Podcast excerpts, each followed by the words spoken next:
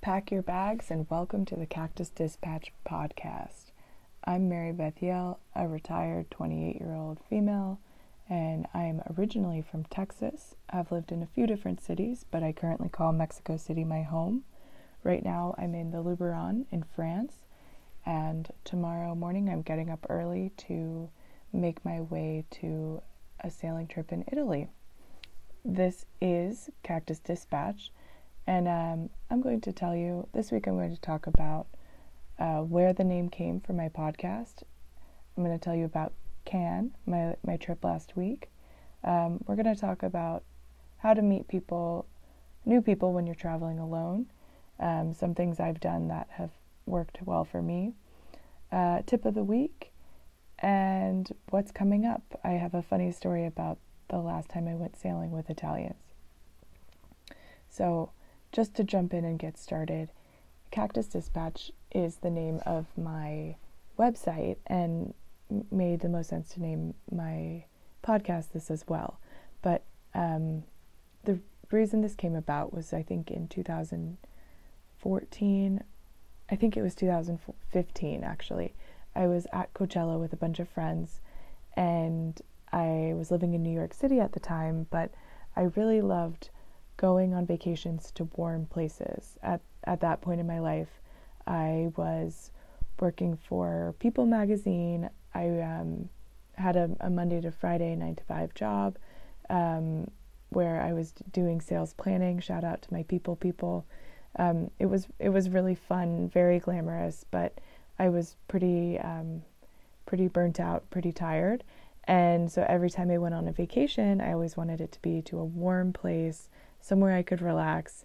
And um, when we were all, my friends and I were in the pool um, before going to the first day of Coachella, we were talking about what would the name of, of your blog be. And I said, mine would definitely be Cactus Dispatch because I'm always um, trying to be somewhere where, where cactuses are growing naturally, not where I'm trying to keep them alive in my cold and small New York City apartment. So that's the genesis of the name. Um, I still love to to be in places where cactuses grow normally, naturally. So like semi-arid climates, and uh, now in my my place in Mexico City, I've got a lot of cacti, and um, I'm always trying to grow the collection, which is really fun. Um, it's also a much cheaper place to buy cactus and and a lot easier to keep them alive. Next, I'm going to talk about Cannes, my trip to the the beaches in the south of France.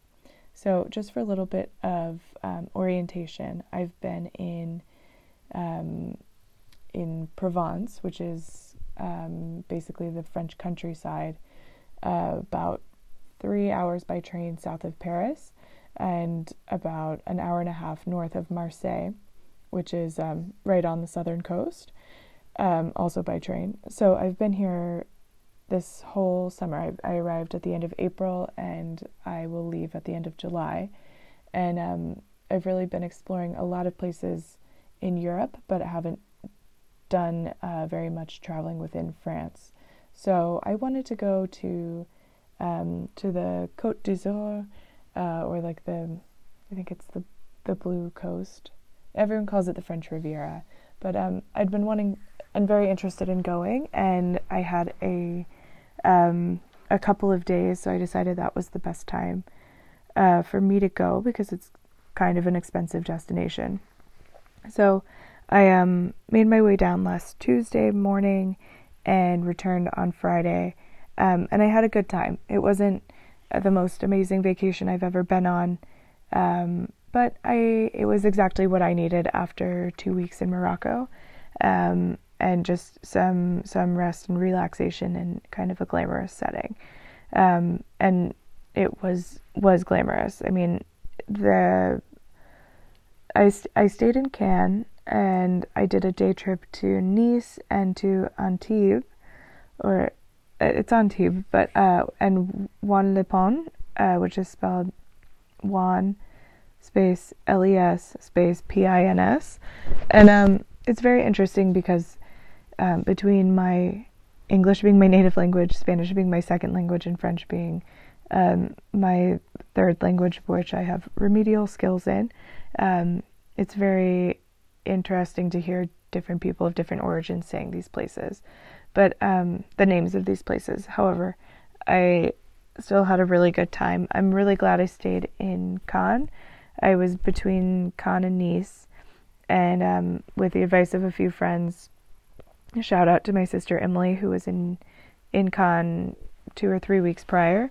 Um, I decided to stay there because it sounded like the most um, up my alley, and it really was. It's um, the the beach. I think is you know the main attraction, but it's a huge promenade um, people park their their yachts in, you know, there are two marinas. It's very accessible. Everyone is in town. It's um, it's really funny. Like uh, around nine or ten, when everyone is eating dinner, people, all everyone has like a rosy glow from spending all day at the beach or on a boat, and everyone has wet hair and is like, I just need dinner and a glass of wine, and it, it's and that's what it is. It's it's a resort town. It's a nice place to be, um, and Nice is huge. It's a, such a big city. Um, I took the train in and then um, ended up walking about 30 minutes to get to this um, really good vegetarian restaurant uh, called Caju, C A J U, which is short for Callie and Julian, which is the couple who owns it. And um, they were they were super accommodating and uh, made a good veggie burger. Then Juan-les-Pins was also nice. I just went for about an hour and a half. I got a green juice and um, and laid out on one of the the sandy beaches and just it's good for people watching honestly. Um, and that was really my my only goal for the trip was to just to relax. Um, so it was nice to be able to do that. And um, also in Cannes, I went shopping. We had some really, really good sales start this week in France. So I got um, a new bathing suit cover up and new pajamas from Oysho, which is like the um, like the younger sister lingerie arm of Zara. Uh, we have it in Mexico City, but I, I'm not sure if it's in the States.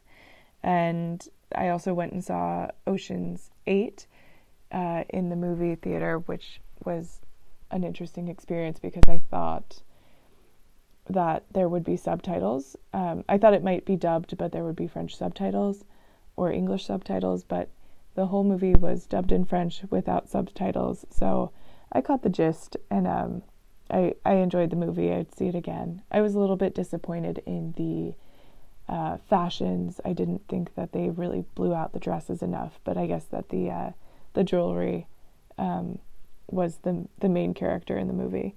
Um, and I I'll see it again in English just so I understand exactly what's going on. Um, I also made some new friends in Cannes, and I wanted to talk about that. Um, so how it's a, a travel strategy, like how to meet new people when you're traveling alone or traveling with other people, um, sometimes can be really overwhelming and difficult. And um, I am a pretty outgoing person, but that doesn't mean that I don't have trouble meeting new people or or hitting it off with people sometimes. And um, so I think that the easiest way depending on it, it, depends on where you're staying and, and where you're traveling. So in um, in Morocco, for example, I stayed in a hostel when one of the when I was in Taghazout when I was at the surf town, and I didn't know I was staying in a hostel. I just booked an Airbnb and it happened to be a private room in a hostel, and it was actually great because I was able to I, w- I went for breakfast on the rooftop, and um, there were three people sitting there. And everyone else I'd met at the hostel had been okay, but not super outgoing. But I sort of figured if it we were going to be sharing a meal together, I may as well learn these people's names. So I just, and this is always the hardest step. I just said, "Hey, everyone, I'm Mary Beth. I'm from I'm from the states. How about you guys?" And I met two amazing girls from uh, from the Netherlands, sisters, and um and a guy from Canada, and they ended up everybody wanted to go surfing that day, so we all went. And um and one of the sisters ended up taking the awesome this awesome photo of me with a camel and a surfboard. And um, if I hadn't just taken the the first step to say hi, I'm Mary Beth, and gone from there, then I I would never have had an experience like that. Um, on the flip side, sometimes I do not necessarily want to be with people all the time while I'm traveling, which is um, is definitely something to consider when you're you're booking where you're going to stay, uh, a hostel versus an Airbnb versus a hotel. Um, but just for for the um, for the time being, like the people I met in Morocco were amazing, and it was such a good experience. But then, um, like this past week in Cannes, I everyone seemed to be there either as a young couple or with a family vacation. Um, so there weren't, and I was staying in an Airbnb where it was just me, and there wasn't really any interaction with the hosts nor with like anybody else staying nearby. So, um, so you know, it was not there wasn't a built-in way to um, organically meet people. So um, I went to my phone. You know, what's the first step when you're not sure what to do? Pick up your phone. But um, I am a single person, so I have uh, Bumble and Tinder, and I like to use these apps when I'm traveling obviously with a lot of caution, just like I use them at home. But um, I, you know, just started to say hello to people, and um, and through that I met a very nice guy and his brother and sister. We all went out for drinks.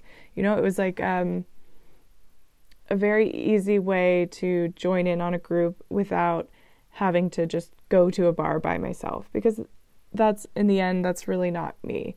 I'm this summer I haven't really been drinking that much, so I'm like not that interested in just going to a bar with the hopes that I'll meet somebody and be able to join in on a group conversation.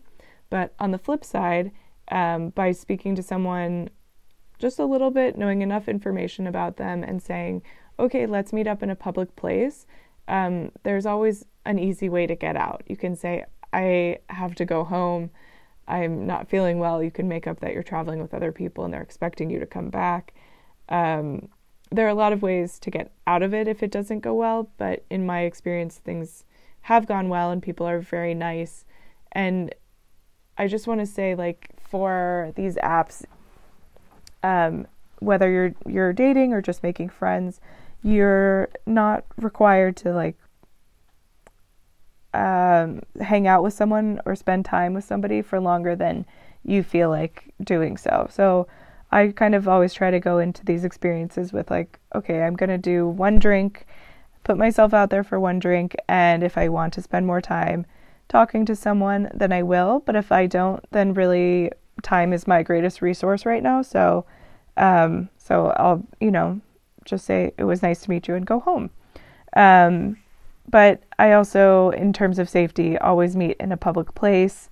Um, make sure you tell someone from home where you're going, and and just always check in. Like I have a, a great friend who we're always like, okay, this is where I'm going, this is who I'm meeting, and I'll talk to you in two hours. And if you don't hear from me, please please write me. So um, that's just another another chance or another way to meet people um, and also to kind of have a little bit of background on them beforehand. Um, with Bumble and Tinder, I think you you have to you don't have to, but there's an option to verify your profile uh, to show that you you are who you say you are. Uh, so you're not catfishing anyone. And just for anyone's reference, catfishing is when you make a fake, you make an account on one of these apps and you say that you your name is Mary Beth, you are 28, but then it's a photo of someone who's not 28 year old Mary Beth. And then when you go to meet the person, you you're someone different, or at the time of going to go meet, you don't show up. Um, so, but there are, there are various ways to to verify it, and also if for some reason you get um, stood up, then it's another good story about the time you tried to meet people when you were traveling. Um, next, my my travel tip of the week is um, don't feel like you have to do exactly what somebody else did if you go to the same place as them. Um, and this, I applied uh, this past week in when I was in the French Riviera. It's a beautiful place. Everybody told me that I had to take a day trip to Monaco to see the super yachts and to have a coffee at the the Café de Paris. And I just didn't want to spend two hours round trip on a train ride when I had plenty of super yachts right in my backyard in Cannes and plenty of coffee to drink there if I wanted to. And I I sometimes um, this happens this happens to me a lot actually and I have to remind myself of it a lot, but um, unless it's something that you really want to do, I don't think that you should do it.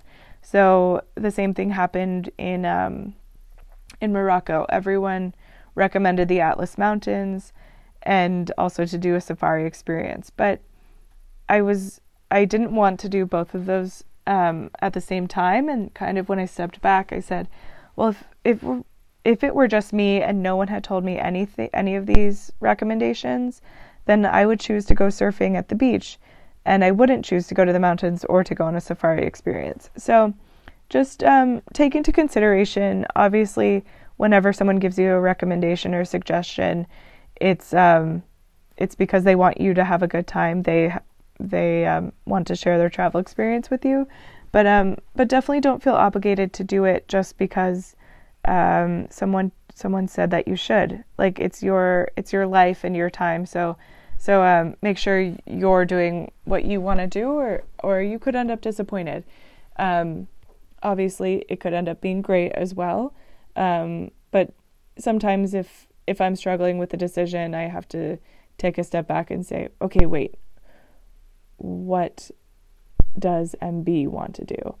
Um, not what does the greater the greater good want me to do.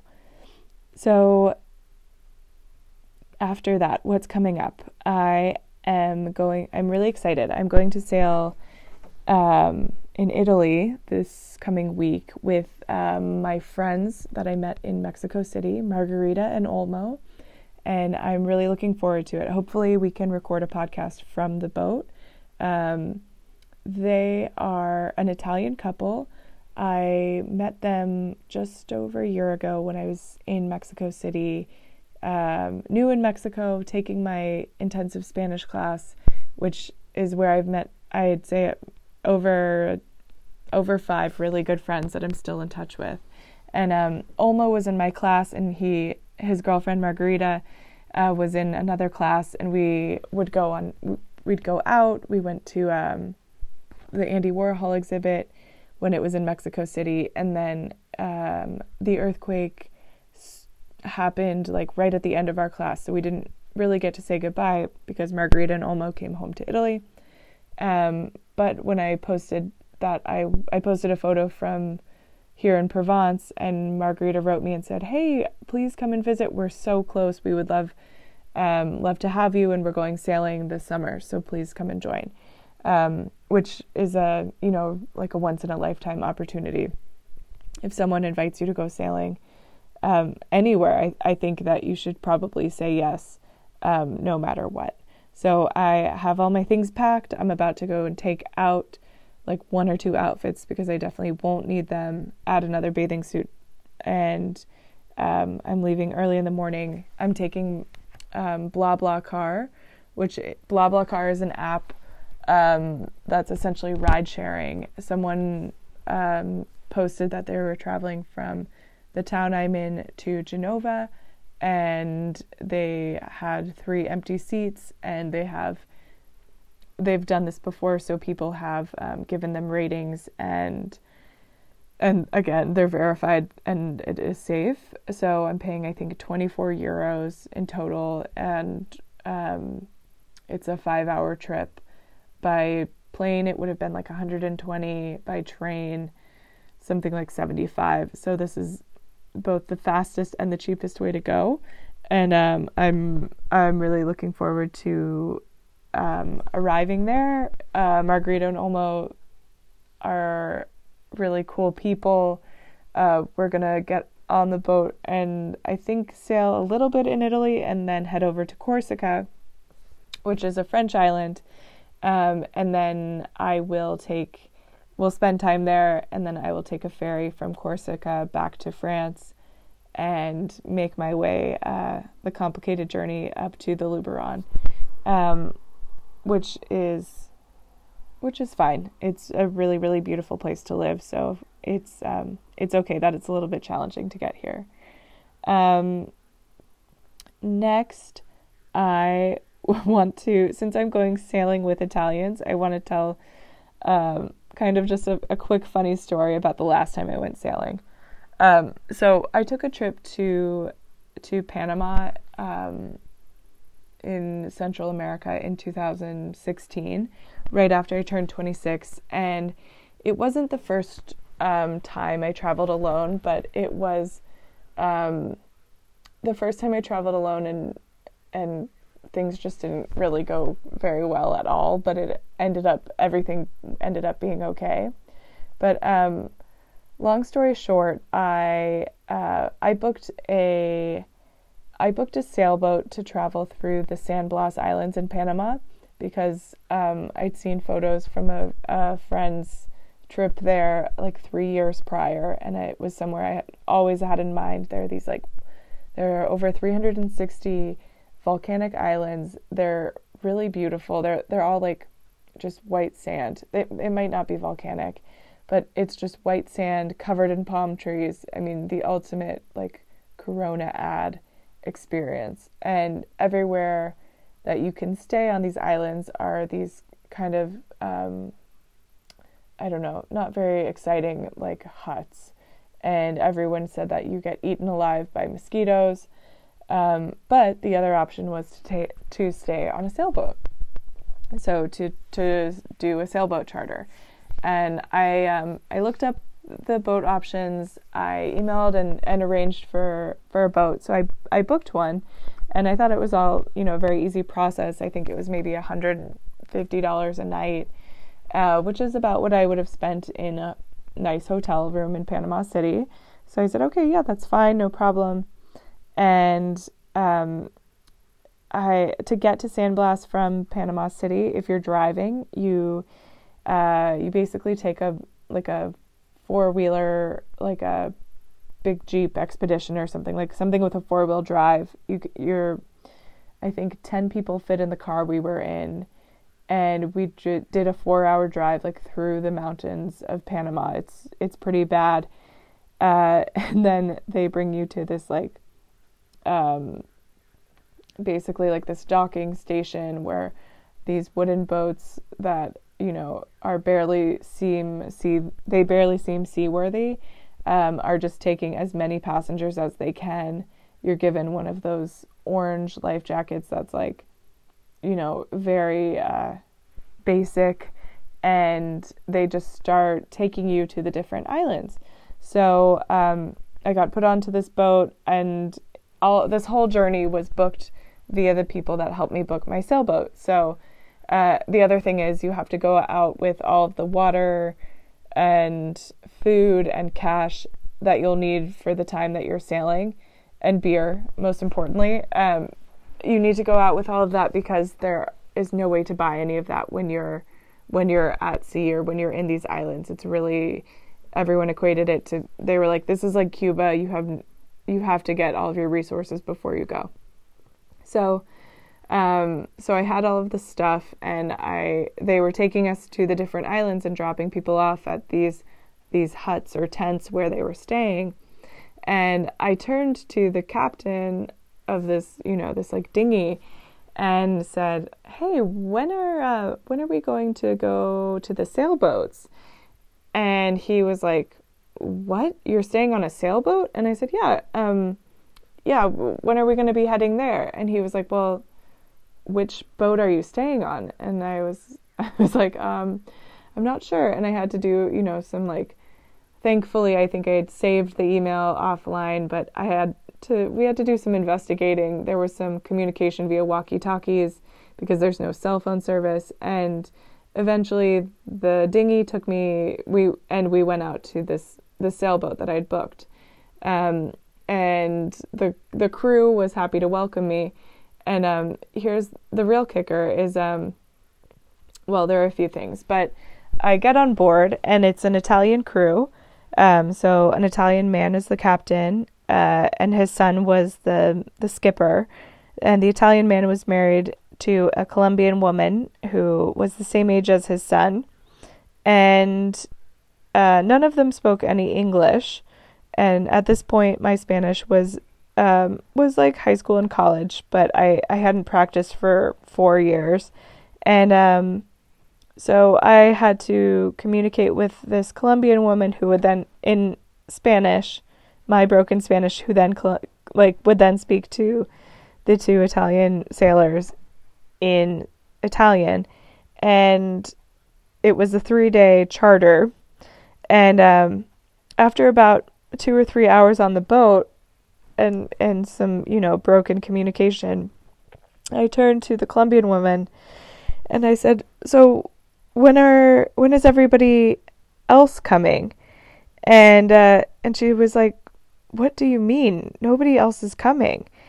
And uh, suddenly all the questions that they'd been asking me, like, do you travel by yourself like this very often?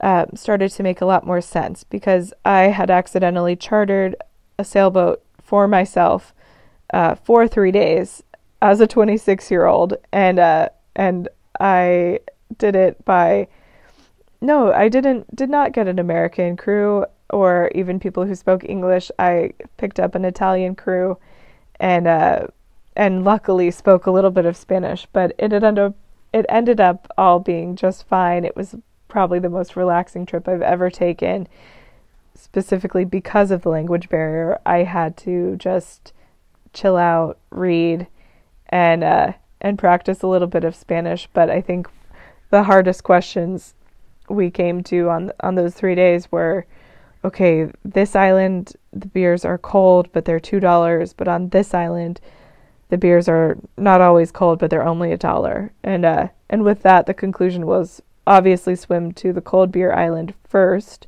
have one, and then swim to the medium beer island and have two or three.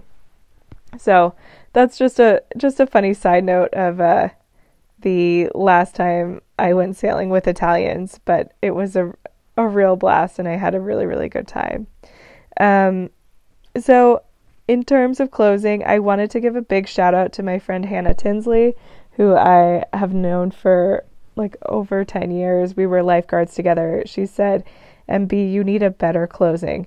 And uh and I agree. I I need a a better way to close out the podcast and also to open it. So I thank everyone for um, for your patience with me as as uh, I'm getting my my cadence and picking up my voice in this podcast. Um, but first, I'm going to talk to you guys about how to keep in touch, and um, you can do that by emailing me at marybethyale at gmail.com. Yale is spelled Y A L E like the university. Um, you can also reach me at Cactus Dispatch on Instagram, and cactusdispatch.com is my website where you can find um, notes for this podcast and, and anything, any other travel resources you may need. Um, I will be getting a sign up for my bi weekly newsletter that I sent to friends and family if you want to keep in touch and learn more. Um, I'm going to give you guys a haiku of the week because I think it's a fun way to wrap things up. Riviera is a cool place to get tan. Always use sunscreen. And to very, very close out, um, I'm going to test out some sign offs. So, Hannah and I were talking about it, and we think that three word phrases really help uh, wrap it up. Three words. So, I'm going to say go to bed say goodnight. This is more than three words, but um, don't do anything I wouldn't do. And with that, I am going to close out and just ask that you rate, review, and subscribe on iTunes. And remember that I will be sending postcards randomly to people who leave me reviews and who share on their Instagram stories or Facebook. I really appreciate the support and um, don't do anything I wouldn't do. Cheers.